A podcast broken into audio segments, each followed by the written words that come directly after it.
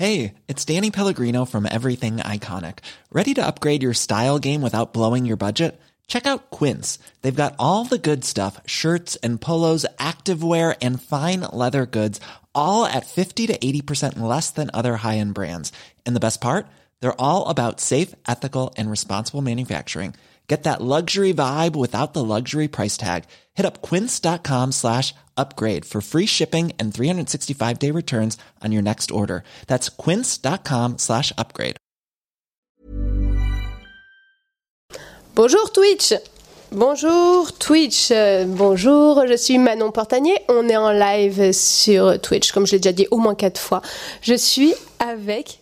Vous le connaissez peut-être, mais peut-être pas physiquement parce qu'il se cache pas mal de, depuis ces dernières années. Nous sommes avec To Be or Not Toubib, ou c'est To Be or Not Toubib. To Be or Not Toubib, mais après on m'appelle en, en pseudonyme, on va dire Toubib. Ouais, bah Toubib. Ça sera plus, ça sera plus simple. Ouais. Batman, sinon, mais bon, c'est pas. Ouais, mais ça c'est mon autre identité secrète. Mais non, secrète. Puis surtout si tu dis Batman, il te, enfin, il faut un minimum de trucs, tu vois, genre euh, un costume, euh, la de l'argent. Voix. Non, je, c'est une blague. Mais, je me chauffe pas, pas. me chauffe pas. Il faut que tu fasses la grosse voix.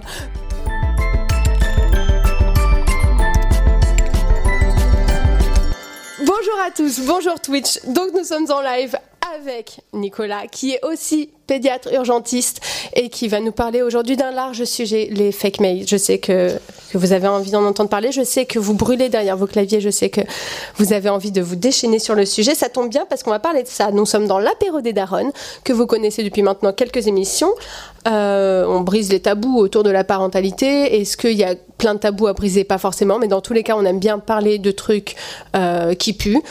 Mais pas que, en gros, concrètement, chez Madmoizelle et dans l'apéro des Daronnes, on parle postpartum, on parle couche, on parle low cheese. Si vous avez écouté nos précédentes émissions, on dit low cheese. Et aujourd'hui, on parle médecine, équipe, mieux que ça quand même pour parler médecine qu'un médecin, parce que je ne vais pas parler de médecine toute seule, ce serait ridicule en pensant que j'ai eu deux en maths à mon bac. Est-ce qu'on doit vraiment rajouter ce détail? Je ne suis pas sûre. Je ne sais pas, c'est, ça sert à quelque chose les maths? Ah bah c'est toi qui me le dis. Je sais pas. Euh, je sais pas. Non, ça passe à rien. À part le produit en croix, euh, bon, c'est pas. Que je ne sais toujours pas faire. Voilà. Bon, euh, je... bah là, il y a un problème. Oui, bon, écoute, je compte encore sur mes doigts. Est-ce qu'on peut arrêter de se faire juger mais, dans cette mais émission? Mais Dieu a inventé la calculatrice. C'est ça qui est extraordinaire. Oui, exactement. Après, je ne suis pas sûr que ce soit Dieu qui l'a inventé, mais c'est. Bah, voilà. Est-ce que oh, non, on va vraiment avoir une débat sur la théologie? Non, pas tout de suite. Non, pas tout on suite. Gardera ça pour après. En plus, on a dit qu'on parlait de science ouais. ce soir. Donc, pour l'instant, bonsoir Nicolas, bienvenue. Bonsoir. Je suis très contente de te voir ici. Pour celles et ceux qui nous suivent, vous avez déjà dû le voir dans des vidéos postées sur notre compte Instagram, mais aussi dans les articles sur Madmoizelle, et plus particulièrement la rubrique Daronne, où nous avons parlé de la fièvre chez l'enfant, du... De quoi on avait parlé? De la noyade sèche. Ah, vague sujet. Ouais, ouais, ouais, ouais. Tout un programme, ouais. Ah, tout un programme. Et on va continuer, du coup, à parler aujourd'hui de, de tout ce qui est, euh, tout ce qui est en rapport avec la médecine et les enfants. Et sans oublier que ce cher Nicolas, avec nous aujourd'hui, a publié un livre absolument indispensable pour tous ceux qui ont des enfants ou qui envisagent de se reproduire. Je ne sais pas si on le voit bien. Est-ce qu'on le voit bien? Oui. Qui s'appelle Urgence or Not Urgence. En gros, un manuel de survie en milieu pédiatrique. Alors dit comme ça, ça peut faire flipper, genre comment on survit en milieu pédiatrique. Ben, en fait, c'est... Euh, oh, lisez-le, il y a plein de conseils très utiles sur les douleurs testiculaires, parce que ça peut arriver aux meilleurs d'entre nous, sur la vulvite, euh, qu'est-ce que je vois au pif? Le traumatisme crânien, à quel moment on, on s'occupe de Mathéo qui s'est cassé la margoulette en descendant les marches? Est-ce qu'on l'envoie aux urgences immédiatement ou est-ce qu'on attend un peu? Bref, tout ça est expliqué et détaillé dans le fabuleux livre Urgence or Not Urgence que vous devez avoir, parce que si vous ne l'avez pas, vous avez raté votre vie. Voilà, c'est la partie de télé-shopping, c'est très bien. Magnifique. T'as vu? C'est super fait. Eh, vraiment. On s'y croirait. Euh, je suis assez contente.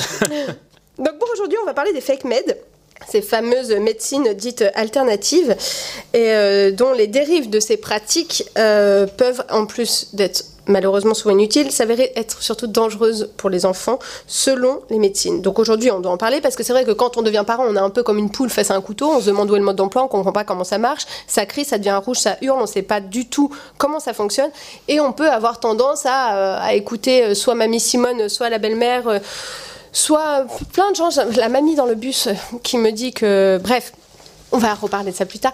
On a tendance à écouter beaucoup de conseils, on ne sait pas forcément comment s'en dépatouiller et on, bah on finit par penser que notre enfant a une maladie incurable parce qu'il a des, il a des rougeurs sur la peau alors qu'en fait c'était juste un bouton de moustique. Donc on va dépatouiller un peu tout ça pour comprendre que face aux pleurs du nourrisson, des douleurs, des souffrances et, et plein d'autres choses aussi, pourquoi on se tourne en tant que parents malheureusement vers les fake meds. Qu'est-ce qui nous pousse à ça? Pourquoi on le fait? Et euh, voilà, on va papoter de tout ça. N'hésitez pas bien sûr à nous parler sur le chat et on va voir s'il y a des questions. Est-ce que vous me voyez? Ah ah. Ah ah. Il ne faut pas d'erreur technique, rappelons ce soir. Non, il ne faut pas d'erreur technique parce que sinon, moi, après, je me mets à pleurer et tout. Donc non, c'est pas la bonne solution. Je vais juste faire ça et on nous voit. C'est bon, parfait. N'hésitez pas à me dire si vous nous voyez dans le chat, s'il vous plaît, que je ne parle pas dans le vide et que Nicolas ne parle pas dans le vide non plus, parce qu'on va dire des trucs hyper intéressants et ça serait très très con que vous passiez à côté. Donc s'il vous plaît, n'hésitez pas à nous laisser un message pour, euh, pour nous dire qu'on a un glow fabuleux, ça marche aussi. Alors vous le savez, bonjour Nicolas, que dans l'apéro des Daronnes, nous avons une rubrique qui s'appelle le Dico des Daronnes, où chaque mois, on analyse un mot en rapport, je vais tousser... un mot en rapport avec la, pari- non, la parentalité. Si je suis malade demain, on saura pourquoi, hein, finalement. Ah putain, et en plus, à voilà. cause de moi, que tu vas contaminer plein Bref. de gens et tout. Oh, ouais. Putain. Ouais. Non, alors, je suis malade, mais je ne suis pas malade. J'ai juste euh, un rhume des foins. Ça, c'est ce qu'on dit. Mais voilà. Je sais que je suis pas malade. Je crois que ça commençait comme ça dans vingt-huit jours plus tard, ou un truc de genre. Donc, euh, bon. C'est pour ça que ma poète d'école... Ça finit avec Londres qui est vide, ouais, bah, ça sera Paris. N'empêche que la scène d'intro voilà. dans vingt-huit bon. jours plus tard. Ok, on continue. Euh, donc vous savez, on aime bien commencer chaque émission avec euh, une définition d'un mot en lien avec la, pari- la parentalité. Et du coup, ce mois-ci, pour être bien dans le thème euh, des fake meds, ce mois-ci, le mot c'est syndrome de Kiss. Ah, on me voit. Oh, merci Mathis, tu es bien, tu es bien gentil de dire n'importe quoi. Euh, donc oui, le syndrome de Kiss. Ça fait, ça fait pas un mot, ça fait trois mots, vous allez faire quoi hein, c'est comme ça. Si vous nous regardez, vous savez qu'on aime bien choisir des mots qui font un peu peur, qui, veut, et qui font un peu flipper, euh, pour montrer que la maternité et la parentalité, c'est parfois des, des mots barbares qu'on découvre qu'une seule fois, qu'on, qu'on, a les nez de, qu'on a le nez dedans. Et pourtant, parfois, il y a une réalité beaucoup plus simple qui mérite d'être davantage connue et expliquée. Aujourd'hui, on va parler de ça, du coup, du syndrome de Kiss. Qu'est-ce que c'est? Est-ce que c'est un... un groupe de rock, est-ce que c'est une maladie qui se soigne avec un bisou magique? Justement, j'allais dire, c'est pas, c'est pas forcément euh, de prime abord quelque chose qui fait peur euh, finalement. Non, parce que tu dis ben, syndrome de Kiss, c'est déjà, un syndrome euh, du bisou quoi. La dernière fois c'était Loki, Lochi, Lochis, ouais. on ne savait pas Low trop. Euh, voilà, bon, euh, moi je suis team Loki, mais c'est parce que je regarde beaucoup de Marvel, c'est pour ça. Mm. Euh, ah oui, après... oh, j'avais pas fait le rapprochement, ben, oui. mais oui. Mais c'est d'accord. pas la même chose, okay. attention. Non, hein. non, c'est pas le euh, même. Non, le, alors bon. Le syndrome de Kiss, ça n'a rien à voir avec le, le fameux groupe de rock. Hein. C'est pas, non, c'est, c'est pas, pas ça. Le, Est-ce c'est que pas du coup, question. on se fait des peintures non, sur le visage? Non, ça aurait et... peut-être été plus sympa d'ailleurs. Euh, le syndrome de Kiss, pour résumer, en fait, c'est, euh, c'est un, une fake med. Euh, et c'est peut-être une des fake med, euh, à mon sens, euh, les plus abouties en fait, autour de la périnatalité. Euh, qui est vraiment la plus, euh, la plus réfléchie dans son mode d'arriver à euh, finalement inventer quelque chose qui n'existe pas. Ah, parce que, spoiler, euh, ça n'existe ah pas. Ah oui, non, non, ça n'existe absolument pas. Le syndrome de Kiss, en fait, va postuler euh, qu'il va prendre un syndrome, donc c'est-à-dire vraiment plusieurs symptômes, et alors n'importe quoi. C'est tous les symptômes, finalement, qu'il va y avoir dans la, dans la petite enfance. Mais ça ne concerne les, que les nourrissons, dans les, dans les, chez, les, chez les nourrissons. D'accord. Ouais, voilà. Et... Euh, Alors, euh, tout n'importe quoi, pleurs, coliques, reflux, la position de l'enfant, tout. S'il ça arrive peut à être bouger tout. sa tête, pas bouger sa tête. Torticolis, euh, euh, mm. plagiocéphalie, tout peut être intégré dans le, dans syndrome, le syndrome de, de Kiss quand on y regarde bien. Et euh, c'est merveilleux, c'est formidable, parce que le syndrome de Kiss, euh, on explique finalement que ce syndrome va avoir une origine soi-disant anatomique, que ça serait une subluxation, donc une luxation, vraiment une minime luxation de euh, la première vertèbre sur la deuxième vertèbre, donc de C zéro sur C un, euh, et qu'il faudrait des manipulations euh, cervicales, donc, pour arriver à les replacer dans l'axe, pour pouvoir faire en sorte que l'enfant aille mieux. Euh, surtout que, après, il y a tout un, c'est beaucoup plus, un peu plus complexe, hein, parce que il y a vraiment, tout aurait une explication logique dans le syndrome, en disant que comme les vertèbres sont un peu dépassées, ça va toucher le nerf vague qui passe à côté, donc nerf dix dans les paires crâniennes, euh, que ça va euh, avoir des conséquences, parce que le nerf dix va passer, euh, va cheminer euh, à peu près dans la moitié du corps, et cetera, et va contrôler euh, certaines des fonctions végétatives euh, dans, dans le corps humain, et ça expliquerait aussi. Alors, c'est, c'est la totale foutaise, c'est, c'est du bullshit total, c'est, soyons clairs. Mais, mais du coup, oui, surtout si c'est une histoire de nerfs dans les vertèbres, machin, comment ça pourrait expliquer des, des coliques ou, euh, ou des trucs comme ça. Enfin, Bah, il postule que justement, euh, ça va être ce chamboulement dans le nerf qui va aller euh, irriguer finalement le système nerveux végétatif euh, ou autonome, comme on dit, et qui va, euh, qui va si vous voulez, chambouler euh, au niveau intestinal, au niveau cardiaque, au niveau respiratoire, tout, tout. C'est... Mais en fait, on peut tout faire dire à ça. Mmh. On peut tout faire dire, et surtout, ça n'a aucune existence anatomique. Et ça, c'est la première chose à dire. Aucune existence anatomique, parce que finalement, personne Euh, dans ce fameux syndrome n'a jamais mis ça en évidence, hein. Et pour faire ce genre d'évidence, il faudrait faire des études avec des enfants qu'on passerait dans des I R M pour voir finalement euh, comment se font les rapports euh, vertébraux et surtout avec le nerf, parce que c'est des trucs très fins, sauf que personne n'est assez secoué dans le monde médical pour aller faire un truc pareil. Ça n'a jamais été fait. Bah, euh, c'est, c'est juste que on, pour, les, pour les enfants pour lesquels ça a été fait, quand il y a des enfants qui ont certains euh, problèmes autres qui, à côté, hein, que ça soit des recherche de, de tumeurs, et cetera, qui se trouvent finalement au même endroit au niveau face postérieur, on peut observer finalement euh, les rapports et tout ça. Il y a aussi euh, à tout ce qui est euh, dans, les, dans les séries euh, d'autopsie, et cetera, qui peuvent essayer de, de voir les rapports entre les nerfs, entre les structures cervicales osseuses et les structures osseuses et les structures musculaires, pardon. Mais il n'y a pas, ça n'a jamais euh, été, euh, été montré simplement parce que il n'y a, a aucune existence à ça,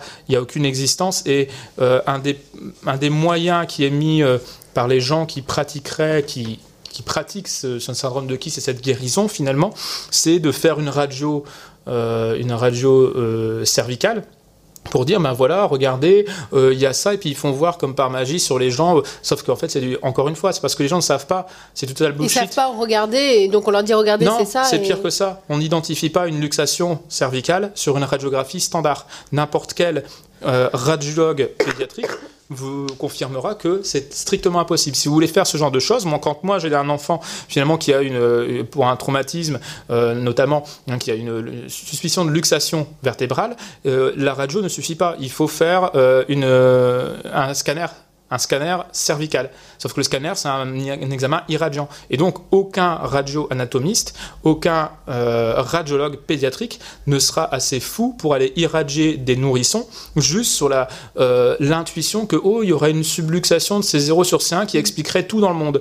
C'est faux. C'est totalement faux. Et c'est pour ça aussi, finalement, que personne dans le monde scientifique ne valide cette théorie. C'est important de le rappeler, ça, en fait. Parce que le syndrome de Kiss, et ceux qui se réclament du syndrome de Kiss pour pouvoir le soigner, peu importe qui ils sont, ils sont euh, en marge de, du système médical, tout simplement parce que toutes les autorités scientifiques compétentes, donc pédiatriques, la Société Française de Pédiatrie, l'associa- l'Association Française de Pédiatrie Ambulatoire, l'Autorité de la Santé, les, l'Ordre des kinés, masseurs, euh, thé- kinésithérapeutes euh, de France, tous sont unanimes. Ça n'existe, ça n'existe pas, pas, c'est de la pure foutaise, et c'est dangereux. Et pourquoi c'est autant à la mode ? Pourquoi on en entend autant parler ? Et pourquoi on entend des, des syndromes de Kiss à tout va depuis, depuis ces dernières années ? Ah, parce qu'il y a de plus en plus de gens qui aiment le rock. Mais, euh, oui. Ça, non, je suis pas mais sûr. Mais c'est bien d'aimer le rock. Non, mais je suis même pas sûr en plus non, que c'est. Je suis pas, pas sûr. Euh, ça, ça, c'est nos générations, mais bon, ouais, bref, on va y revenir non, là-dessus. Oui, on est des, euh... on est des vieilles personnes. On en discutait tout à l'heure. On n'a qu'un an d'écart. Le croyez-vous ? C'est, c'est terrible. C'est beau. Ouais. C'est terrible. Euh, non, je pense que si il euh, y a de plus en plus de de, de modes là-dessus, et pas que sur le syndrome de Kiss, soyons clairs, euh, c'est qu'il y a une sorte d'appel d'air en fait pour. Euh, Pour les fake med, il y a une sorte, c'est une ère euh, absolument euh, prodigieuse pour l'essor des fake med, qui est euh, la conjonction entre les réseaux sociaux qui donnent la parole à tous, et notamment aux fameux témoignages. Mmh. Et il faut rappeler un truc, le témoignage c'est quelque chose d'important, mais le témoignage en médecine et en science, ça a une valeur zéro. Soyons clairs, il y a beaucoup trop de biais, il y a, et vous ne savez jamais si le témoignage qui vous est rapporté est vrai factuellement. C'est-à-dire que même parfois des personnes qui sont sincères, en fait, sont biaisées dans leur perception, dans ce qui s'est passé. Donc c'est très important. T'as c'est pour ça qu'on fait. Un exemple concret à donner pour qu'on comprenne ? Je pense qu'un un exemple concret, finalement, ça va être euh, une personne qui va dire, voilà, on on n'a rien fait pour moi. Euh, aux urgences pédiatriques, mmh, on aurait enfant, dû faire. Il souffre. Euh... On, voilà, il, il souffre, il souffre énormément, et cetera. Sauf que si vous regardez finalement, ça c'est lui qui vous le dit, puis vous regardez vous reprenez euh, le, le courrier de sortie, il a eu tel et tel examen, il a eu un avis détaillé, et finalement, en fait, c'est juste parce que cette personne n'a pas forcément eu la réponse qu'elle attendait, c'est-à-dire un traitement, peut-être même un traitement miracle, mm-hmm. qui va répondre à ses attentes. Autre et chose du coup, il va y avoir un décalage. Ou que, ouais. Il va y avoir un décalage entre les deux, un décalage entre le vécu. Ça ne veut pas dire que cette personne a menti, ça veut dire qu'elle, elle l'a vécu comme ça. Et c'est quand même très difficile à faire entendre, et surtout sur la parentalité. Mmh. Parce que vous avez de multiples exemples sur Internet, finalement, où euh, on voit passer ces posts de témoignages de mamans euh, qui ouais, euh, plein, décrivent, euh, euh, et même, même encore pire que ça, hein, sur, sur, je parle vraiment sur le post de Facebook qui va devenir viral, et euh, où vous allez avoir la maman qui décrit tous les symptômes de son enfant, limite appel à l'aide, appelle tout ça, elle a fait tout, et cetera Mais en fait, on a, moi, on m'a déjà demandé, on m'a déjà tagué hein, sur les réseaux pour aider, par exemple, telle ou telle maman. Euh, dans l'absolu, euh, je ne suis pas contre, mais en fait, je n'ai pas le dossier médical de cet enfant, mmh. je ne sais pas ce qu'il a déjà eu, ses antécédents, je n'ai jamais euh... vu cet enfant, je ne peux pas dire. Et en fait, tous ceux qui s'en offusent sur le témoignage de, euh, du parent, Euh, il faut avoir toujours avoir euh, les deux perspectives, et il faut avoir le dossier, et il faut avoir tous les éléments. Vous ne pouvez pas faire sur le... En fait, c'est pour ça que le Fake Med marche, parce qu'il joue euh, sur l'émotionnel, il joue sur un vide aussi, parce que le vide de l'écoute du patient, le vide de fait que de plus en plus on manque de temps, nous praticiens, pour voir les patients, qui se traduit par la crise générale de l'hôpital et du libéral en ce moment, euh, et aussi parce qu'on est... Euh, l'homme est un animal de croyance, je pense, enfin j'ai toujours pensé et je continuerai toujours à le penser, et qu'il euh, y a quelque chose dans les fake med qui est autour du coup de fait de croire, et qui est euh, autour du, de, d'une sorte de pensée magique. Euh, parce que c'est arrivé à nous... La fake med veut tenter de nous donner une explication simpliste à des choses complexes. Ça me rappelle un peu l'antivaxisme privé. Mmh, c'est, c'est un peu ça. C'est ouais. exactement le même, le même procédé. Et malheureusement, ce, qui, ce que je déplore, c'est qu'il y a de plus en plus de gens qui vont tomber dans, dans ce piège, parce que c'est un piège à la fin. Et ce qui est regrettable, c'est que c'est les parents et les enfants qui vont en souffrir à la fin. Et ça, ça je trouve ça très regrettable. Mmh. Et pour revenir, euh, re- revenir vraiment sur le syndrome de Kiss en, en lui-même... Euh... Les, les symptômes qui font consulter les parents, tu le disais, c'est voilà, les coliques, ça peut être le cou, ça peut être des douleurs, des pleurs qu'on ne comprend pas forcément. Et vers qui euh, les praticiens, euh, vers qui les parents euh, se tournent comme praticiens dans ces cas-là? Qui sont les praticiens qui disent ah ça c'est un syndrome de Kiss? Est-ce qu'il y en a qui existent? Parce qu'il y a oui oui il y a des il y a des ceux qui il y a, il y a une multiplicité de personnes qui euh, vont pratiquer le, le ce soin autour du syndrome de Kiss. Euh, il y a, je pense plus majoritairement des ostéopathes, mais il y a aussi des médecins, parfois des chiropracteurs, euh, et c'est un peu euh, une sorte de nébuleuse. Alors après, il est euh, souvent, je pense, mieux pour euh, ceux qui pratiquent, qui veulent faire croire de pratiquer ça, d'avoir un médecin dans leur groupement où ils vont se trouver. Parce que normalement, il faut savoir que manipuler la colonne cervicale d'un nourrisson avant l'âge de six mois, c'est strictement interdit par la loi. Sauf si vous avez une indication médicale ratifiée par un médecin. D'où le fait que si vous avez un médecin dans la structure qui, est, euh, qui euh, croit à ça alors qu'il n'y a pas de données scientifiques, rappelons-le, bah dans ce cas-là, en fait, c'est mieux. C'est plus facile. Oui, ça donne un peu plus de crédibilité. Ça, crédibilité, euh... et en plus, ça donne l'autorisation. N'oublions pas, il n'aurait ouais. pas, sinon... Si, le, imaginons que l'ostéopathe d'à côté, c'est lui qui va aller manipuler l'enfant, ben, en fait, ça donne la permission, euh, et ça, c'est gravissime. En vrai, c'est gravissime, et je pense que... Euh, euh, je ne sais pas pourquoi on attend, en fait, à, à chaque fois, on attend le drame de la manipulation cervicale pour avoir... Euh, ça existe, ça, le drame de la manipulation cervicale? Bah, le, le, le drame de la manipulation cervicale, en fait, il existe de, de deux façons. Il peut exister d'abord par... Euh, il ne faut pas mourir ouais, maintenant. Mais je on sais, a encore mais euh, pas rien. mal de on temps. On a là. encore trois quarts d'heure de live, euh... je suis déjà en train de mourir. Donc, le, le, le drame, il est en deux temps. Il est, le premier temps, il est pour le fait que euh, l'enfant... dans une mauvaise manipulation cervicale, va pouvoir avoir euh, un retentissement. Euh, c'est les, quoi, un retentissement ? Les études ont montré... Ah, tu me donnes voilà, non, non, mais c'est pour ça. Les études ont... Il n'y a pas beaucoup d'études sur le Kiss, hein, parce que, encore une fois, c'est, c'est vraiment... Ça fait pouffer le monde médical scientifique, mais les, seules, les deux, trois études qui s'y sont intéressées ont prouvé, en gros, que le... le, le, le principal, la principale chose, c'est que ça donne des malaises graves de l'enfant, parce que ça provoque des apnées du fait de la manipulation d'un coup, et un, une malaise, un malaise grave de l'enfant avec perte de connaissance. Il peut y aller aussi d'une, de ce qu'on appelle un phénomène de dissection cervicale, parce que vous avez des, les artères en fait, qui passent derrière au niveau cervical, les fameuses artères cervicales qui vont aller euh, nourrir au niveau, euh, ben, au niveau de l'encéphale, et euh, si vous faites des mouvements trop brusques, vous pouvez faire un mouvement de cisaillement et créer des lésions en fait, sur les parois de ces artères, et donc des retentissements euh, vasculaires importants, et cetera. Euh, ah, c'est vraiment dangereux. Ça, c'est des trucs dangereux. C'est, heureusement, c'est hyper rare, soyons clairs. Okay. Mais les malaises sont beaucoup moins rares, déjà. Il y en avait eu beaucoup, dans les, dans les deux études, il y en a eu beaucoup de, d'enfants qui faisaient ce type de malaise.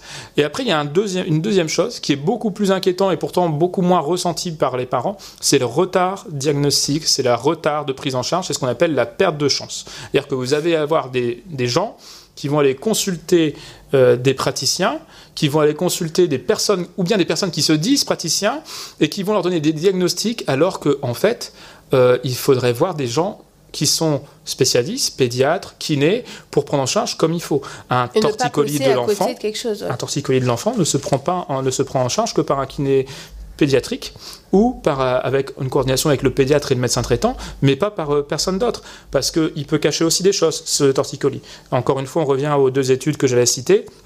J'avais des amis dans mon, dans mon article sur, sur Facebook, mais euh, euh, sur une des séries, il y avait deux enfants qui, au lieu d'avoir un torticolis, avaient en fait une tumeur cérébrale de la fosse postérieure qui créait ce torticolis. Ça engendre retard des retards de diagnostic, de diagnostic ouais. qui peuvent être très, très graves. On parle de tumeurs, là, de, de, de tumeurs du cerveau qui doivent être pris en charge le plus rapidement possible. On parle d'enfants euh, pour lesquels, en fait, finalement, on va vous proposer des soins et des soins et des soins, euh, parce que, attention, hein, dans cette espèce de, de nébuleuse euh, où on, on, on fait croire à un diagnostic, le principe aussi, c'est de faire revenir le client. Donc, en fait, c'est de faire, il faut faire des contrôles parce que ça peut se rebloquer, se débloquer. On est dans un fantasme total, mais... Euh, on est dans l'entretien parce que oui, il faut ça. Quand même euh, voilà. Euh, c'est ça. J'allais demander quel est le but aussi de, de ces personnes, de ces praticiens. Euh... Alors, mais c'est, c'est une bonne question. C'est hein. quoi leur but en fait ? Mais moi, c'est une bonne question parce que en fait, quand, quand je, là, on parle du syndrome de Kiss, mais on peut en parler de, de, de plusieurs. Hein. Il y en a plein. Il y a une, une multitude de choses comme ça. Et en fait, moi, je me demande à un moment si ces gens en fait finissent par, euh, ils font ça juste parce qu'en effet, ça a une manne. Euh, pécuniaires qui vont pouvoir euh, reprendre, ça a aussi un certain prestige parce mmh. que les parents après deviennent totalement fondus, euh, totalement fanatiques de ces, euh, ces personnes-là souvent. Ils les recommandent, ils les... Oui, oui, ils sont même zélateurs. C'est m- moi-même, je, je l'ai vu la première fois où, je, où j'avais fait un article dessus. Euh, mais je me demande si finalement à un moment, un peu comme les gourous de secte, mmh. est-ce qu'ils finissent par croire leur propre oui, je pense, invention oui. Et ça, c'est, c'est un truc que je trouve assez, euh, assez phénoménal. Mais encore une fois, et on y revient, nous, on a vécu tout ça, là, la période de, de Covid, avec euh, l'antivaxisme, avec tout ce qui a tourné autour des masques, et cetera. On a des gens qui finissent par être en dehors de la réalité, d'avoir une scission de la réalité. Je ne sais pas ce qu'on peut y faire, en vrai. Le, en temps ordinaire, chez les adultes, ça ne me pose pas plus de problèmes que ça, dans la mesure où ils sont informés une seule fois mmh. au moins de ce qui... Voilà, vous allez voir... Ils euh, peuvent être informés. Vous allez voir un homéopathe, un ostéopathe, un, un, un, un chaman, j'en sais rien. Vous êtes grand, majeur, vacciné, on vous a... Ou pas vacciné, mon Dieu, je n'ai pas dit... Non, non. Pardon, j'ai regardé. Euh, vous allez voir ces gens-là, vous payez de votre poche, je n'en ai en fait... pas grand-chose à faire. C'est, vous faites ce que vous voulez. Par contre, le, la particularité des fake med appliqués à la périnatalité, c'est que vous l'imposez à un enfant qui, lui, n'a pas le choix, qui n'a pas la possibilité d'avoir le choix et qui va subir. Alors que nous, en tant que, en tant que médecins en pédiatrie, nous sommes les garants de la santé de l'enfant dès lors qu'on on nous en charge. Moi, quand l'enfant rentre dans les urgences, c'est le... C'est moi qui ai l'autorité, en fait. C'est un truc que peu de gens savent, mais en fait, si jamais le parent, pour une raison X ou Y, prend une la décision, décision de vouloir remporter un enfant que je considère comme grave et que ça met en jeu, en fait, sa santé, je vais le retenir par ah, tous les moyens. As, tu... mais... Et je me peux le déchoir, je peux le déchoir de, des droits parentaux mmh. par, en appelant le procureur de la République le temps de soigner l'enfant, par exemple. Parce que il faut bien euh, faire ça. C'est tout simplement... Dans l'intérêt de l'enfant. Bah oui, mais pour, on, va, on va mettre un cadre très simple que tout le monde va comprendre. La maltraitance. Mm-mm. Imaginez, on ne va pas dire... Euh, imaginez le parent maltraitant qui vient parce que son enfant a un fémur cassé. On ne va pas lui dire, euh, bah, finalement, bah, non, repartez avec, chez euh... vous parce que oui, c'est vrai, vous ne voulez pas rester, je comprends. Bah non, en fait, ça ne se fait pas.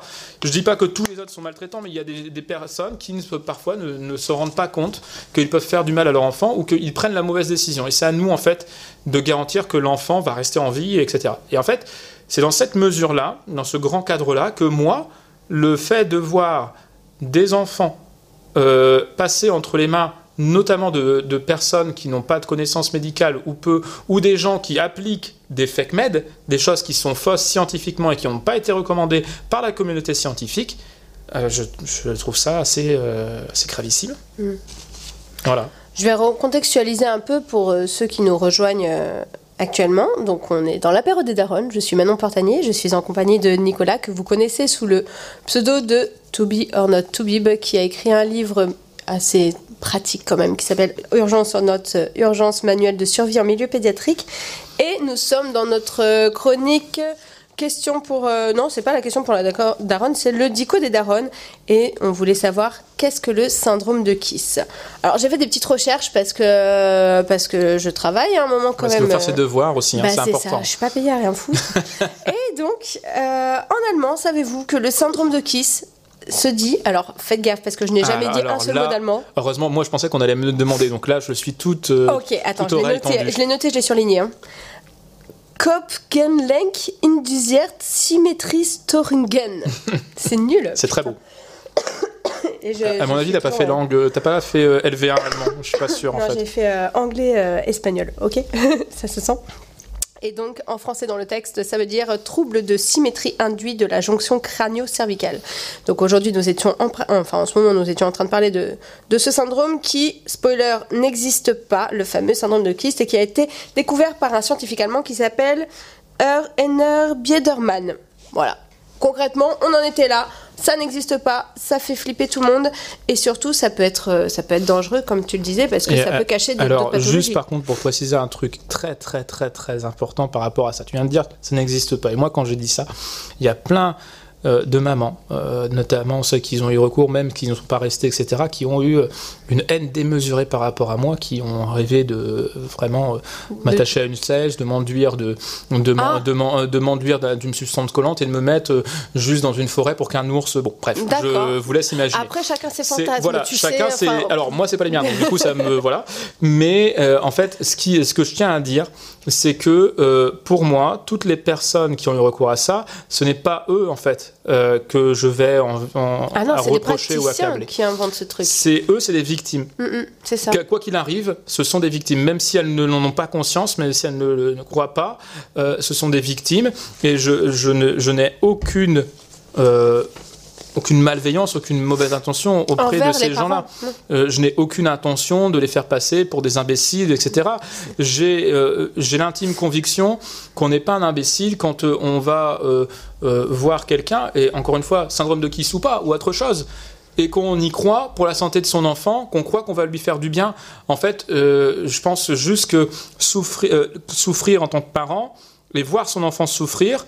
Euh, En fait, c'est pas eux qu'on peut accabler, c'est la personne qui profite de la souffrance pour se faire une clientèle et en avoir euh, finalement un avantage pécunier que je c'est, trouve c'est, ça inadmissible. C'est des victimes d'arnaque, en fait. Oui. Concrètement, c'est la même voilà. chose que... Mais là encore, c'est pire, parce que ouais. vous êtes au niveau... En fait, on est au niveau suprême. On utilise la souffrance d'un enfant. Je mm-hmm. ne sais pas ce qu'il y a de pire au monde. Je ne sais pas. Ouais. Non, non, je suis bien d'accord. Bien d'accord. Euh... Oui, non, c'était, c'était ma dernière question. C'était euh, vers quel praticien les, les parents se tournent et, euh, est-ce qu'il y a des noms de corps de métier? Est-ce que c'est... Il y, a, il, y a, il y en a, il y a certains médecins, il y a euh, euh, beaucoup d'ostéopathes.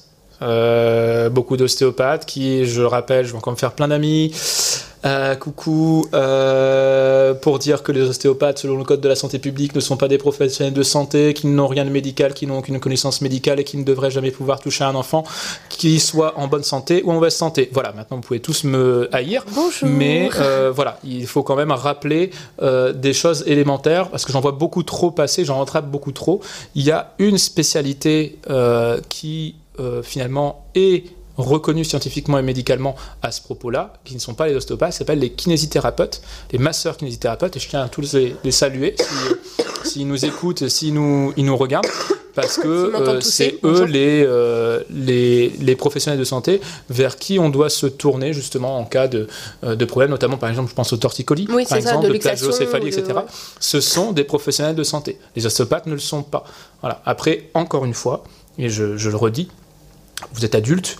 Euh, si pour vous, adulte, vous voulez consulter un ostéopathe, un homéopathe, un kinésiologue, je n'en ai rien à faire. Faites-le, faites ce que vous oui, voulez. Que vous êtes Moi, je suis là juste pour informer. C'est je ça. suis là juste pour dire, euh, je, dans, le, dans, le, dans la profession médicale, on, a, on doit une, une information claire, loyale et adaptée aux patients. Voilà, j'ai fait euh, mon domaine. C'est pareil, en fait, on en vient au même niveau, si vous voulez, quand vous recevez, alors moi, j'en reçois pas, hein, heureusement, mais quand vous recevez une personne fumeuse euh, qui va fumer euh, deux paquets euh, par jour, euh, pour moi, il va du principe que vous devez informer ces patients que ces patients qu'il y a un gros danger et quels sont les dangers s'ils veulent le savoir. Mmh. On donne cette, cette information, mais après, les matraquer à longueur de temps, ça ne sert à rien, c'est contre-productif, c'est bon. Ils sont adultes. Et après, si un jour ils veulent peut-être entreprendre des choses, ils peuvent se sentir libres de venir euh, vous en parler. Ben là, en fait, c'est, euh, c'est la même chose. Je, j'explique. Après, vous faites ce que vous voulez. C'est... Voilà. Euh, mais écoutez, je pense qu'on va, on va enchaîner sur, euh, sur une nouvelle rubrique, enfin sur une autre rubrique qui s'appelle... Attends, on peut pas faire un jingle, là? Ça marche? Si je fais A S M R. Demande à ta daronne. Demande à ta daronne et toutes les questions que vous vous posez sur les fake med. Oh, c'est beau. Donc pour ça, nous avons passé à un appel sur Instagram, à une boîte à questions euh, à, laquelle, à laquelle vous avez répondu. On a, une, on a une, toute une petite liste de questions. J'en ai sélectionné deux parce que, parce que j'aime bien avoir un pouvoir de décision. Et je vais vous les lire à voix haute, après avoir toussé. Et vraiment, c'est juste, je ne suis pas malade. Là, je suis au doigt d'appeler le quinze quand même, hein, parce que... Mais t'es médecin, tu peux pas appeler le quinze. Ah non, moi je, ah, moi, je... moi c'est après seize ans, c'est terminé. Et ah, là, je pense que tu as légèrement plus de seize ans. Je... Même si ça se voit masqué. pas. Même oh, si ça se voit pas. Merci de te rattraper quand même. C'est merci. Parce que c'est la lumière. Oh putain, c'est vraiment pas sympa. On t'invite plus. Alors, je retousse et je vous le dis. Question numéro un. There's never been a faster or easier way to start your weight loss journey than with PlushCare. PlushCare accepts most insurance plans and gives you online access to board-certified physicians who can prescribe F D A-approved weight loss medications like Wegovy and ZepBound for those who qualify. Take charge of your health and speak with a board-certified physician about a weight loss plan that's right for you. Get started today at PlushCare.com slash weight loss. That's PlushCare.com slash weight loss. plushcare.com slash weight loss. T'es prêt? J'ai accouché il y a un mois et ma belle-sœur m'a conseillé de voir un ostéopathe pour aider mon bébé qui a de grosses coliques et qui se tord de douleur. Est-ce que c'est aussi une fake maid? On en a un oh, peu parlé tout à l'heure. J'ai déjà répondu. Voilà, l'ostéopathe, bon, franchement, euh, pas chaud? Pas chaud. Bah, pas, pas chaud, euh, oui, pas chaud. Enfin, j'ai déjà répondu en fait, finalement, mm-hmm. pas chaud. Euh, ah, c'est après, pas de ma faute si tu réponds aux questions avant non, même que je te les pose. Non, mais par contre, ce qui est pas mal, c'est le fait que là, c'est demandé pour les coliques du nourrisson. Ouais. Et euh, les coliques du nourrisson, en fait, c'est quelque chose, c'est une entité euh, compliquée parce qu'en fait, c'est dû à l'immaturité du système nerveux et l'immaturité du système digestif de l'enfant qui va se résoudre au fur et à mesure. Au fur et à mesure, ouais. Voilà. Euh, le remède miracle n'existe pas. Et qu'ils soient médicamenteux ou non médicamenteux, c'est un les ensemble de mesures qu'on ça, peut... Euh... Pourquoi pas? Le biogalia, on peut oui, en donner un petit peu, ça ne fera pas de mal, mais ça ne va pas résoudre les choses comme par magie. En fait. euh, et, et en gros, là, typiquement, on est, dans un, on, on est typiquement dans le cas que j'écrivais. C'est-à-dire que vous avez euh, un problème qui est euh, euh, mal défini, ouais. qui, est, euh, qui n'a pas de traitement miracle, et quelqu'un arrive et vous dit « moi, je vais pouvoir faire quelque chose et moi, je vais le soigner ». Bah, en fait, dès que vous entendez ce genre de choses, c'est qu'il y a un souci. On ne peut pas euh, provoquer de, de, de miracle sur ce genre de, de pathologie, euh, et c'est vraiment c'est là où se nichent toutes les fake med. C'est-à-dire, c'est là où il y a euh, soit un traitement qui n'est pas encore codifié, soit une non-possibilité de traitement parce que c'est quelque chose qui va guérir euh, naturellement. Et ça, ça va c'est... passer avec le temps, en fait. Bah, ouais, voilà. Et alors après, ça ne veut pas dire que je n'ai pas dit que ce n'était pas pénible, insupportable, infernal, et qu'il ne faut pas et accompagner les, les parents. Vraiment, il et que... et y, y a des t- petits moyens qu'on peut... C'est des petits moyens, mais on peut... Le massage de ventre, le, les probiotiques, on peut faire ce genre de choses en n'éliminant pas les autres hypothèses avec le, le, le reflux portage. Qui peut aussi euh, influencer finalement les coliques. Mais euh, là, l'évidence, elle, elle est simple, en fait, pour moi, c'est que euh, le, l'ostéopathe... Euh, il faut voir juste une chose, quoi. L'ostéopathie, ça repose sur du flanc. Voilà, c'est, je, je suis désolé. Euh, quand on regarde les théories euh, ostéopathie euh, viscérale crânienne, ça ne repose sur rien. La, le, le collectif No Fake Med a fait une magnifique tribune à ce propos qui a été parue dans le Figaro, euh, qui a relayé dans différents autres endroits. Mm-hmm. Ils n'ont ils pas que le Figaro, ils ont leur site à eux, hein, mm-hmm. No Fake Med, euh, et qui ont expliqué avec preuve à l'appui pourquoi c'est du flanc. Et en fait, Euh, les gens me disent mais, mais pourquoi oh là là t'es, t'es hyper t'es en ostéopathe, tu veux, t'es jaloux, t'es machin. Alors deux choses. D'abord, être jaloux des ostéopathes. Je suis urgentiste pédiatrique. Le jour où vous arrivez à des urgences pour une urgence de votre enfant et qu'on vous dit vite on va appeler l'ostéopathe, alors déjà vous m'envoyez un message et de deux vous courez, d'accord, parce que si un ostéopathe soit une méningite, je veux voir ça de mes yeux. C'est pas deuxième, donc je, j'ai aucune raison d'être jaloux, c'est pas le même corps de métier. On va pas demander un, vous allez pas demander à un charcutier s'il est jaloux du bijoutier, ça ne sert à rien. Bah, on euh, sait pas la taille des bijoux. Peut-être, oui, parce qu'il peut avoir plus d'heures. Ah. Peut-être. Euh, la deuxième. La deuxième chose, c'est euh, pourquoi, euh, voilà, pourquoi tu, tu les, est-ce que tu les détestes, est-ce que non, en fait, moi ça est-ce m'indiffère, c'est des, juste que des ça interfère. Qui peuvent être aussi plus inf... Mais il y, y, y a certainement des ostéopathes qui essayent, qui encore une fois, on retombe dans ce truc-là. Il y a des ostéopathes, je pense, qui essayent vraiment de faire quelque chose de bien, d'accompagner, ouais. Mais on en revient toujours à la base. Ils n'ont pas été formés, ils ne sont pas professionnels de santé, ils n'ont pas fait de, de, les connaissances nécessaires et ils croient en des choses qui reposent, euh, encore une fois, sur de la magie. Dire aux parents que vous déplacez des organes dans le ventre et que ça va résoudre les choses, mais moi j'aimerais répondre, euh, en fait, j'aimerais demander aux gens qui disent « Oh, il a un reflux, mais c'est, pas, c'est parce que oh là, l'estomac, il n'était pas bien placé ou le foie, il lui a replacé le foie. » Mais dans ce cas-là, pourquoi on a inventé la chirurgie ? Ils se font chier pour rien, en fait, de faire quinze ans d'études, les chirurgiens, euh, au fond. En fait. Non, c'est donnez-moi un couteau à beurre, faisons résoudre les choses. Non, c'est, c'est, ça n'a aucun sens. Et on a la même chose pour la, le, l'ostéopathie crânienne, où on va déplacer les os du crâne, où vous allez, c'est, c'est de la magie. Et dans ce cas, les, les kinés qui sont aussi ostéopathes. Bah, les, c'est, c'est, euh, les médecins qui sont aussi homéopathes. Oui, c'est ça, en fait. C'est... Ouais. Bah, on revient à ce que je vous disais toujours à la base. Hein, c'est le, le, le, les, les, les, les hommes, en fait, sont des... Un, un, c'est, c'est un animal de croyance, l'homme. C'est voilà. Ça. Donc, euh, moi, je ne sais pas. Je, je, honnêtement, je ne sais pas ce qui peut pousser. Je me suis toujours demandé, en vrai, qu'est-ce qui peut pousser quelqu'un qui, euh, par exemple, a fait euh, dix ans, euh, onze ans d'études en faculté de médecine avec la difficulté extrême que ça impose en hospitalier. Qu'est-ce qui peut le pousser finalement euh, à devenir à la fin homéopathe et à proposer euh, des choses diluées au cent milliardième euh, je ne sais pas, je ne comprends pas en fait. Je ne comprends pas cette, euh, cette volonté et, je... et en fait comme j'ai horreur personnellement de mentir au patient, de lui faire croire des choses et de ne pas lui dire la vérité, ce que je pense qui est normalement le devoir de tout praticien, euh, mais je ne peux pas en fait lui dire euh, je vais vous donner ça.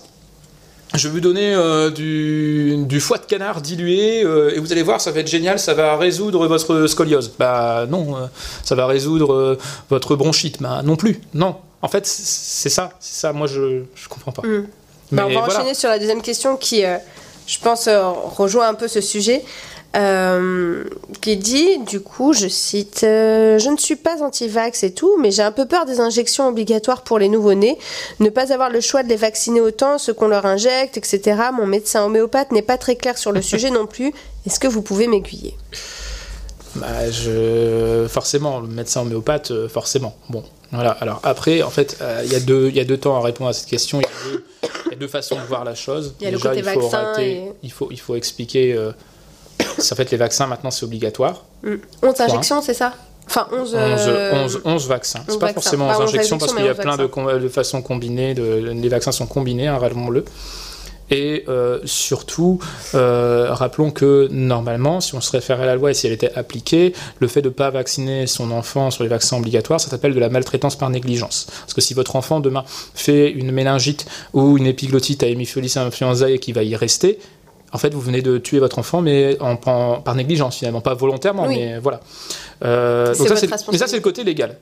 Voilà. Et forcer les gens, moi, je préfère leur expliquer que leur dire que euh, les vaccins, ça sert à nous entraîner. Ça sert à entraîner l'organisme à quand il va rencontrer le germe en question pour le dézinguer rapidement et que euh, son enfant... survivent ou aillent mieux plus rapidement ou n'aient pas de séquelles, ou n'aient pas de handicap suivant euh, les maladies. Donc en fait, le vaccin, c'est un investissement pour protéger son enfant et euh, pour être très terre à terre. J'ai eu tous mes vaccins, je pense que tu as eu tous tes vaccins. Mmh. On était dans une génération où en fait on se posait absolument pas ce genre de questions parce que cette propagande n'était pas encore arrivée jusqu'à nous. Euh, moi je connais personne qui est mort des vaccins. Les personnes que je vois qui meurent ou ont des complications des vaccins, c'est tous dans l'entourage des antivax. Donc moi, j'ai un bon conseil, ne soyez pas l'entourage d'un antivax. C'est peut-être parce que ça, je pense qu'il y a un problème. Ouais, ouais, ouais. Je pense que ces gens ont des problèmes parce que c'est assez terrifiant de, de voir ça.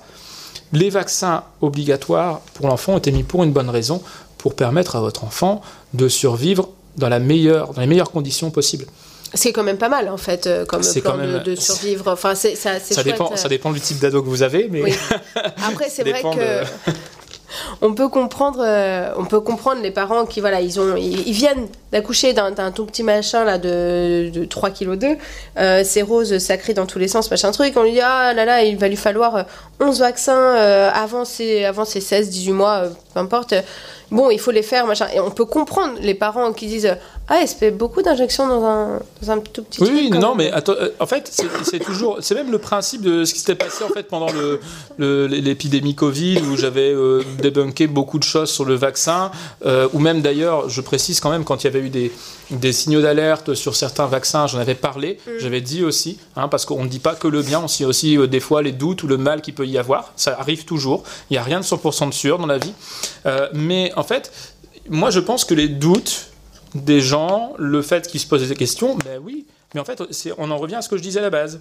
On est là pour répondre à ces interrogations le plus simplement, adapté et loyalement possible. Donc moi, que, que la maman ait un doute, à la... tout à fait, mais je vais vous expliquer. Expliquer ouais. pour quelle maladie on va faire ça, pourquoi, quels avantages il y a à le faire, et pourquoi on le fait aussi jeune, parce que votre déf- les défenses de votre enfant euh, vont mettre en mémoire beaucoup plus rapidement avec leur jeune âge euh, ce germe et qu'ils vont se défendre plus rapidement parce que sinon leur système est totalement immature pour l'affronter. Il y a plein de raisons à ça. Et en plus, c'est pas, encore une fois, ce n'est pas onze injections parce que vous avez... Ne prenez, prenons qu'un exemple très simple. Diphtérie, tétanos, polio, euh, ils sont ensemble. Combinés D T P, ensemble, polio, ouais. et même D T P, polio, Haemophilus influenzae. Il y en a en fait beaucoup plus. Donc en gros, vous n'avez pas onze injections. Euh, c'est, c'est et en plus, c'est pas onze injections. On, on veut essayer de faire croire aux gens qu'on va être tous les jours à bombarder leur enfant avec des fléchettes. Bon, c'est... C'est vrai. En théorie, c'est drôle si on le met sur une cible. Non. C'est, c'est... Ouais, mais après, ça, mais ça, ça, ça, après, c'est chiant pour ouais. l'investissement ah, qu'on non, y a bah passé. Oui. Euh, bon, voilà. Euh, euh, non, non. Le problème, c'est vraiment de faire. C'est croire de l'humour, aux Twitch. Gens... Calme-toi. Le problème, c'est vraiment de faire croire aux gens qu'on va les bombarder euh, tout de suite de, de vaccins, alors que c'est pas le cas en fait. On va le faire progressivement à deux, quatre mois, oui, onze mois, il y a et cetera. Un calendrier vaccinal. Il y a un calendrier vaccinal. Ça sera beaucoup moins. Ouais. Euh, euh, beaucoup moins euh, difficile entre guillemets que ça hein. Et on s'est tous remis des vaccins qu'on nous a oui. fait en fait euh, on s'est, c'est une piqûre euh, c'est même pas une piqûre, on dit une piqûre c'est l'intramusculaire, c'est une toute petite aiguille en vrai, euh, c'est vraiment les intramusculaires, euh, n'importe qui peut le faire tellement c'est très simple, il suffit de piquer dans okay. le muscle, c'est, c'est, c'est très simple, très rapide euh, et c'est essentiel. Et c'est tellement essentiel, ces vaccins-là, que même, on parlait de trois virgule deux kilos, nous, on le fait à des prématurés. euh, on le fait à des enfants qui ont euh, genre euh, trente semaines, et cetera. On le fait à des eux parce qu'ils en ont besoin, encore, euh... en fait, parce qu'ils en ont besoin pour se défendre, qu'ils sont sensibles, qu'ils sont fragiles. C'est, c'est, de la, c'est de la défense, en fait. Et le, le fait de, limite, le fait normalement d'inciter des parents soit à décaler, soit à ne pas faire des vaccins, c'est une incitation à la maltraitance. C'est une incitation au fait que les enfants euh, vont être en danger et qu'on les met en danger de cette façon-là. Alors, de façon tacite ou de façon euh, oui. plus explicite, hein. mais, mais ça, euh, il faut prendre sa danger. responsabilité oui, aussi. Hein. Parce que, voilà, une des choses évidentes, en, ané- en anecdote, une des choses évidentes, c'est que, bizarrement, les antivax ne sont jamais aussi virulents, notamment pour les vaccins à vaccination obligatoire, ils sont jamais aussi virulents que sur les réseaux sociaux. Quand vous les avez en ouais. réalité devant vous, euh, il y a une toute petite minorité qui reste sur ces positions et qui ne change pas quand on leur explique les risques qu'encourt leur enfant ou quand dans le box d'à côté, ils voient en face, dans le couloir, un enfant qui a une méningite. Là, ça rigole beaucoup moins. Et ça t'est déjà arrivé, j'imagine, pendant des gardes, d'avoir vraiment affaire à des, à des gens anti-vax ou pro-homéopathie ou p- plein d'autres choses qui se disent euh, non, moi je, je veux pas, je veux pas de ces trucs pour mon enfant. Euh... Bah, en fait, le, le mise en situation. Moi, alors quoi. moi, attention, je, je vais dire, euh, j'ai quasiment jamais l'occasion. Euh, sauf cas exceptionnel de, de blessures, il faut rattraper le, le, le vaccin tétanos, et cetera, de faire des vaccins à proprement parler aux urgences. Je rappelle que nous euh, sommes avec Toubib, qui est médecin urgentiste. Voilà, et j'ai, j'ai pas autant l'occasion que mes collègues en, en libéral, par exemple, hein, ou euh, mes collègues généraux, euh, généralistes. Le, ça, par contre, il m'est déjà arrivé d'avoir des personnes euh, totalement euh, pro-homéopathie, anti-médicaments, mais en fait, moi, j'aime bien dire aussi aux gens... Euh, Mais moi non plus, en fait, je ne suis pas pro-médicament. En fait, je pense que le médicament, c'est quelque chose qui doit être donné quand, quand on, on en a, a besoin. besoin. C'est tout. Et j'ai quand même consacré trois threads, trois fils qui m'ont valu pas mal de commentaires, et cetera, sur le fait qu'on prescrit trop de médicaments aux enfants, notamment en hiver, qu'on prescrit des trucs qui ne servent à rien, mm-hmm. et les fusiller. Si j'étais un vendu à Big Pharma, bah, je fais vachement mal mon rôle quand même. Donc, tu n'as pas euh, gagné beaucoup d'argent, là. Bah, euh, c'est euh, sûr que là, euh, ouais. je pense que la Cadillac, c'est en modèle non, réduit bah, que je vais l'avoir. C'est ça, c'est ça. Donc, petite euh, voiture de tout. sport pour jouer, euh, c'est tout ce que tu auras. Hein. C'est les, les, le... Moi, je, je, je pense qu'il faut l'utiliser quand on en a besoin, et moi j'aime bien leur dire aux parents, quand ils me disent « je suis pas trop médicament », de dire euh, « moi non plus ». Parce que ça les surprend, oui. et, et ça, euh, ça permet d'installer, euh, mais plus qu'en confiance, d'installer un, un truc d'égal à égal finalement. Je suis pas là pour vous vendre de la, de la cam, moi j'y gagne rien. En vrai, en vrai je suis une des, des, des spé, on est une des spé qui est le plus hermétique au labo. Parce que attention, hein, je dénie pas que les labos vont essayer de chercher à caser leurs médicaments, mais euh, qu'est-ce qu'ils vont venir me vendre à moi aux urgences pédiatriques ? Du lait, bon à la limite, du lait, mais je m'en fous, je... pour moi il n'y a que trois laits qui existent, et les marques je m'en fous. Euh, le reste, qu'est-ce qu'ils vont me vendre ? Rien. Donc en fait, je, je n'ai pas de conflit d'intérêt avec, euh, avec ces gens-là, je ne suis pas, je suis les recommandations de l'H A S, je suis les recommandations euh, de bonne pratique, mais je ne vais pas aller euh, me vendre au premier, euh, au premier démarcheur euh, laboratoire. T'as pas d'intérêt à ça ? Bah non, je vois pas, euh... voilà, je mmh. vois pas, euh... et, et j'ai jamais aimé ça, soyons honnêtes. J'ai jamais aimé ça depuis le temps que je suis interne, j'ai toujours cherché à ne pas y aller. Il y a une seule fois où j'étais piégé parce que le chef de service voulait qu'on assiste à ça en rhumatologie. J'en ai rien retenu, soyons clairs. Euh, et de toute façon, je ne travaille pas en rhumato. Donc, en gros, c'est tout. J'ai pas de, j'ai, j'ai pas d'intérêt là-dedans. Et moi, j'aime bien expliquer aux gens pourquoi on fait les choses. Après, le savoir, c'est le pouvoir. Oui, mmh. le savoir, c'est le pouvoir. Et justement, euh, l'ignorance, euh, c'est aussi donner du pouvoir en fait, à d'autres personnes. Mm-hmm. Il faut toujours se méfier. Ceux qui prétendent euh, savoir, mais qui ne vous prouvent pas, qui demandent de les croire sur parole, ils, sont, ils, ils, ils vont venir vous donner des solutions miracles et vous vendre des choses. C'est clair et net. Voilà, moi, euh, je ne suis pas là pour ça.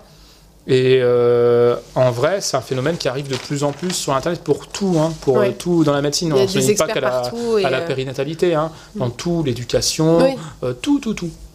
Bon, y a un truc qui, qui m'interroge quand même parce que, euh, par exemple, euh, je ne sais pas si vous êtes au courant, mais c'est vrai qu'il y a une espèce de recrudescence, euh, dites-le moi dans le chat si vous, si vous avez entendu parler de ça, euh, par rapport à la frénectomie, c'est-à-dire le, le frein de langue, qui a une recrudescence ces dernières années, où on coupe de plus en plus euh, souvent le frein de langue des bébés.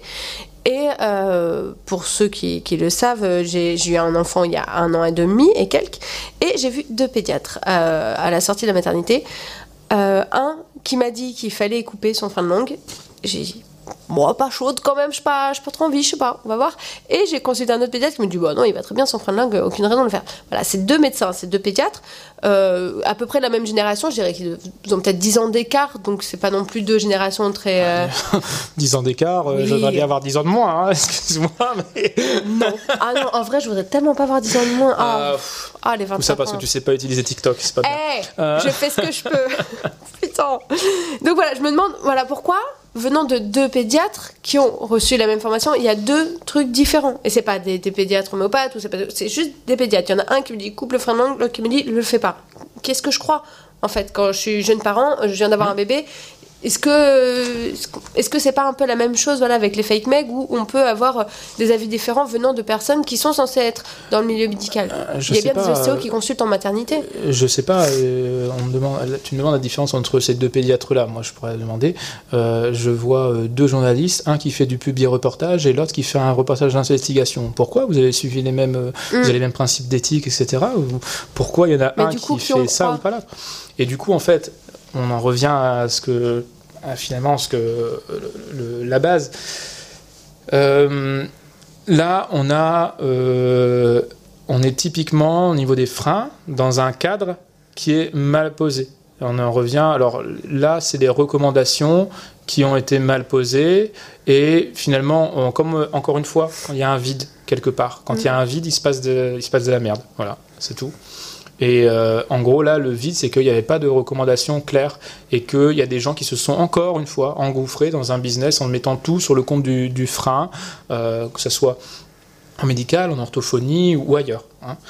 euh, et le problème maintenant c'est d'arriver à remettre les pratiques droites avec les recommandations en leur disant arrêtez euh, le grand délire, il faut vraiment tout considérer au niveau des freins de langue. Moi la plupart des, des des choses que je vois autour du frein de langue, normalement, c'est à la mater, en fait, ça se voit assez rapidement. Mm. Euh, c'est-à-dire un enfant où le frein est assez évidemment court et, et qu'il y a des retentissements sur l'allaitement, sur par l'allaitement, exemple. Où c'est gênant. S'il et... est court, que le, l'enfant, par contre, tête super bien, ben c'est tout. Mais là, cette semaine, en maternité, on passait voir un enfant. L'enfant, le pédiatre qui était avec moi, euh, l'examine. Il a évidemment, de façon évidente, un frein, on voit un attaché au bout de la langue jusqu'en dessous, qui est évident. Et euh, elle, quelle a été la réaction? Elle a dit, madame, on va devoir le couper. Mais elle ne l'a pas coupé. Elle lui a dit, d'abord, j'en parle à ma collègue, qui est conseillère en lactation, infirmière conseillère en lactation, et cetera dans la maternité, qui va venir vous voir et évaluer la lactation. L'infirmière est passée, elle a évalué la lactation. Le, le, le sein, en fait, était très mal pris. Le, la mère, elle disait qu'en fait, avec euh, le bout de sein, et cetera, c'était vraiment écrasé, que sa vie faisait mal. Bah, il y a une indication, du coup. Mm. Parce que c'est, là, on a les deux choses qui concordent. Donc, on a vraiment... Les, vous avez le, le, l'avis... Là, on a vraiment besoin de l'angle... Comme c'est quelque chose de délicat, on a besoin de l'angle pluriprofessionnel. Mm. Et c'est ça qui est, euh, qui est important au niveau de la phrénectomie, surtout que maintenant, on a des recommandations internationales. On a la Société Française de Pédiatrie qui s'est penchée qui dessus. S'est aussi, on a euh, plein... L'Académie Française de Médecine qui a expliqué qu'il fallait être prudent.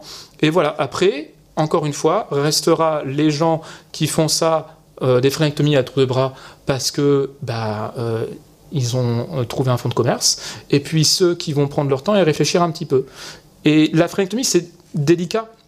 Sur, euh, parce que autant par exemple sur le, le kiss on peut être on peut être systématique et dire ça n'existe ça pas, n'existe pas c'est, c'est mais là en fait on est euh... par une fake med par excès, c'est-à-dire quelque chose qui existe, un phénomène qui existe mais qui est relativement rare mais qu'on a fait une, un truc euh, totalement dingue. On a inventé le frein de langue postérieur qui n'a aucune existence anatomique sur les autopsies qui avaient été pratiquées, donc euh, si on le retrouve on le retrouve littéralement pas quand on fait une autopsie, donc à un moment il faut arrêter de l'imaginer.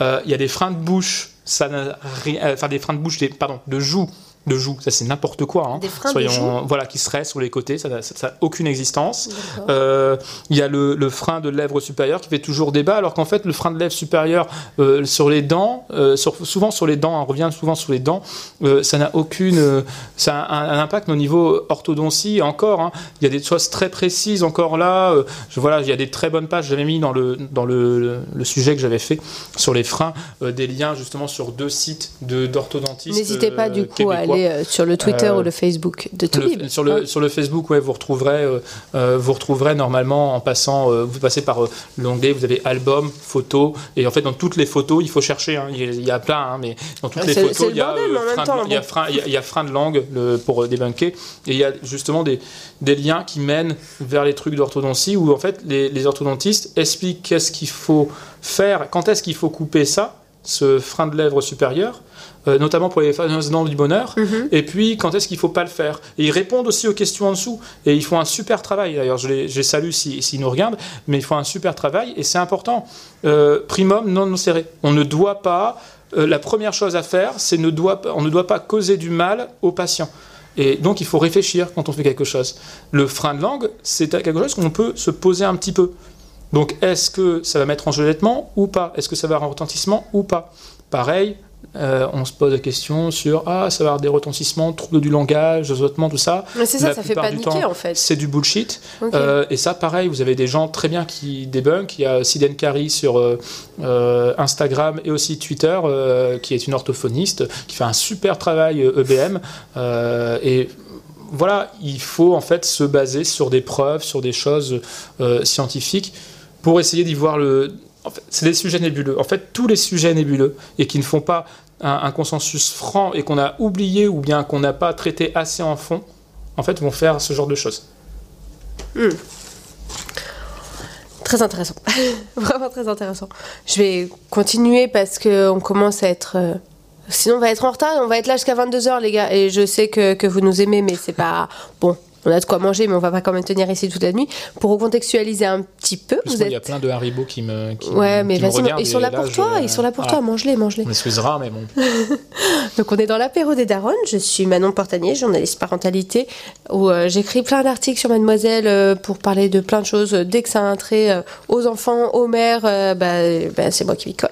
Et je suis en compagnie de Nicolas, que vous connaissez peut-être plus sous le nom de To Be or Not Toubib. Je ne sais jamais dans quel, en, dans quel sens le, le dire.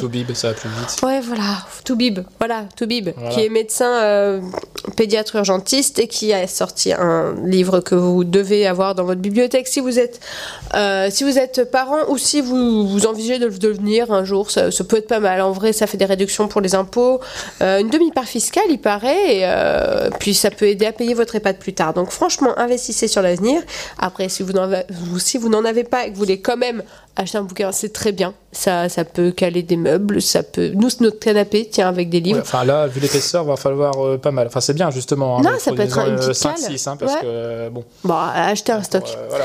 Mais euh, nous voici, enfin, dans cette dernière rubrique de notre apéro des Daronnes qui s'appelle « Le truc et astuce de la Daronne ». Et vu que, d'habitude, on est deux, je suis avec Marie-Stéphanie Servos, ma rédactrice-chef, mais ce soir, je suis, je suis seule à vous parler de, de mes trucs et astuces de Daronne. Et je vais vous dire...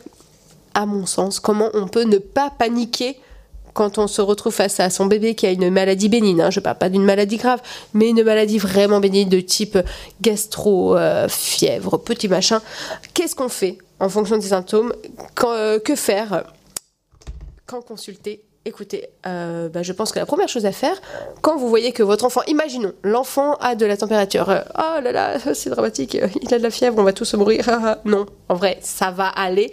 Euh, déjà, respirer un bon coup. Donnez un César à cette, euh, cette journaliste, vraiment. Non mais il est insupportable.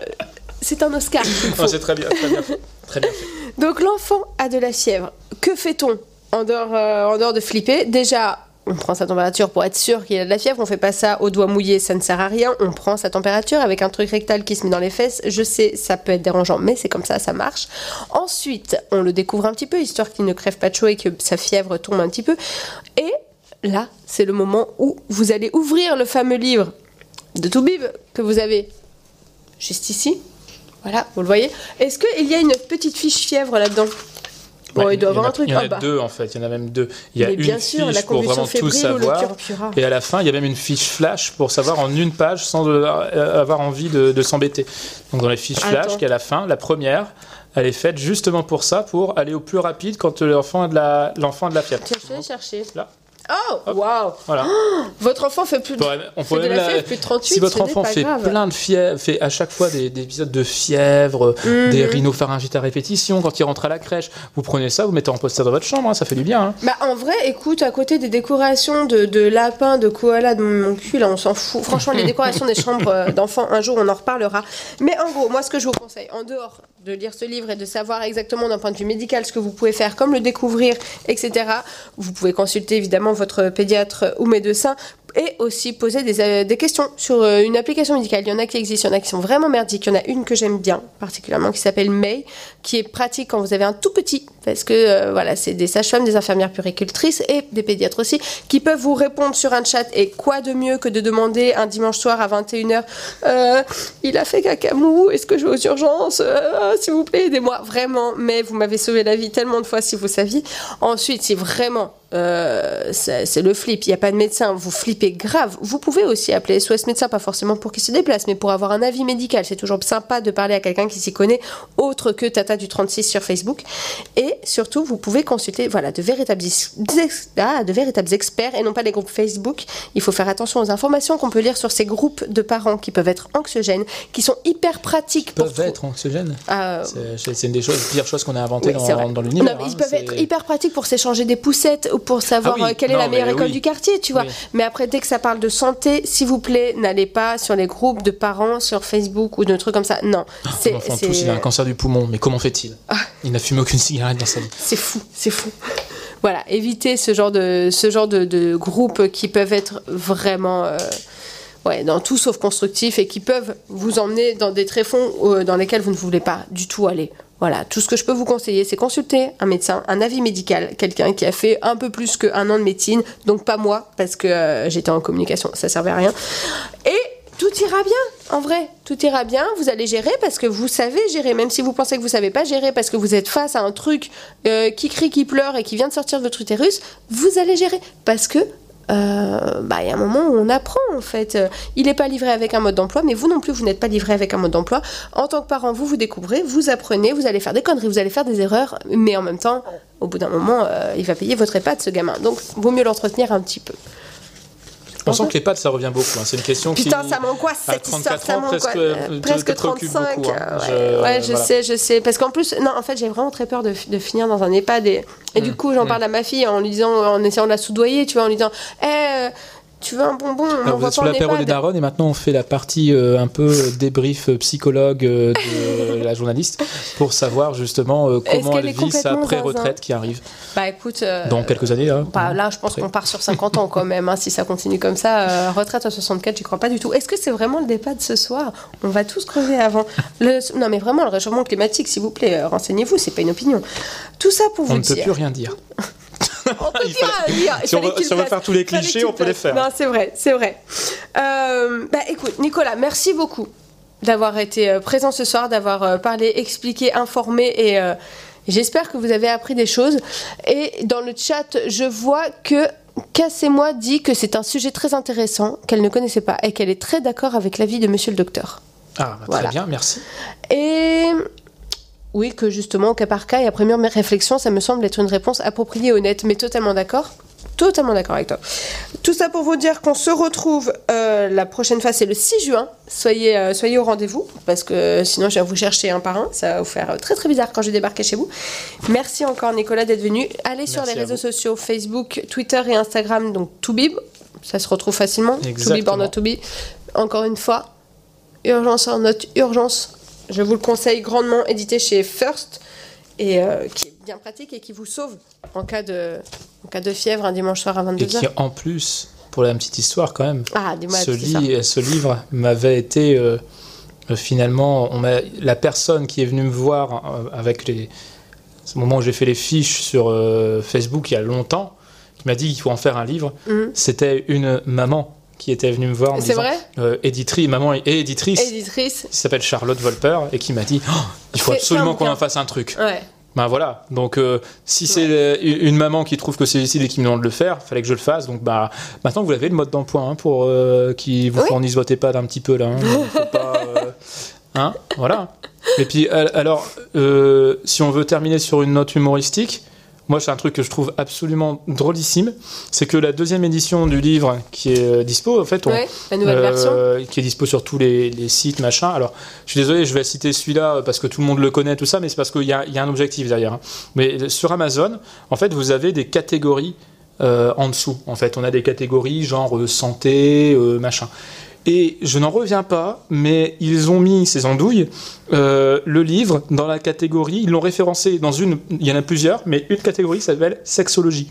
Ah, et donc, d'accord. Ça fait à peu près euh, des mois que je suis numéro un des ventes en sexologie avec ce livre. Et, et si on me l'avait dit, c'est beau quand même. Je ne l'aurais pas cru, mm-hmm. mais après mûre réflexion et en ayant parlé avec euh, certains, euh, certains internautes, et cetera, mais c'est peut-être parce que je dégage du temps aux parents.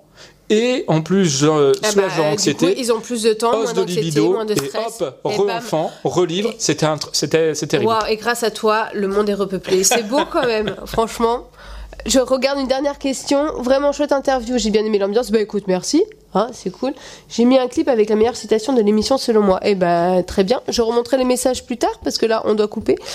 Et je vous souhaite à tous une très bonne soirée. Merci bonne soirée encore, Nicolas. À très bientôt. Bisous.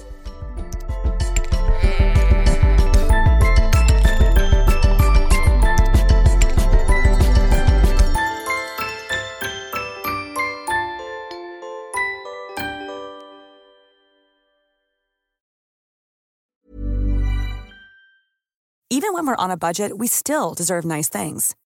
Quince is a place to scoop up stunning high-end goods for fifty to eighty percent less than similar brands. They have buttery soft cashmere sweaters starting at fifty dollars, luxurious Italian leather bags, and so much more. Plus, Quince only works with factories that use safe, ethical, and responsible manufacturing. Get the high-end goods you'll love without the high price tag with Quince. Go to quince dot com slash style for free shipping and three sixty-five day returns.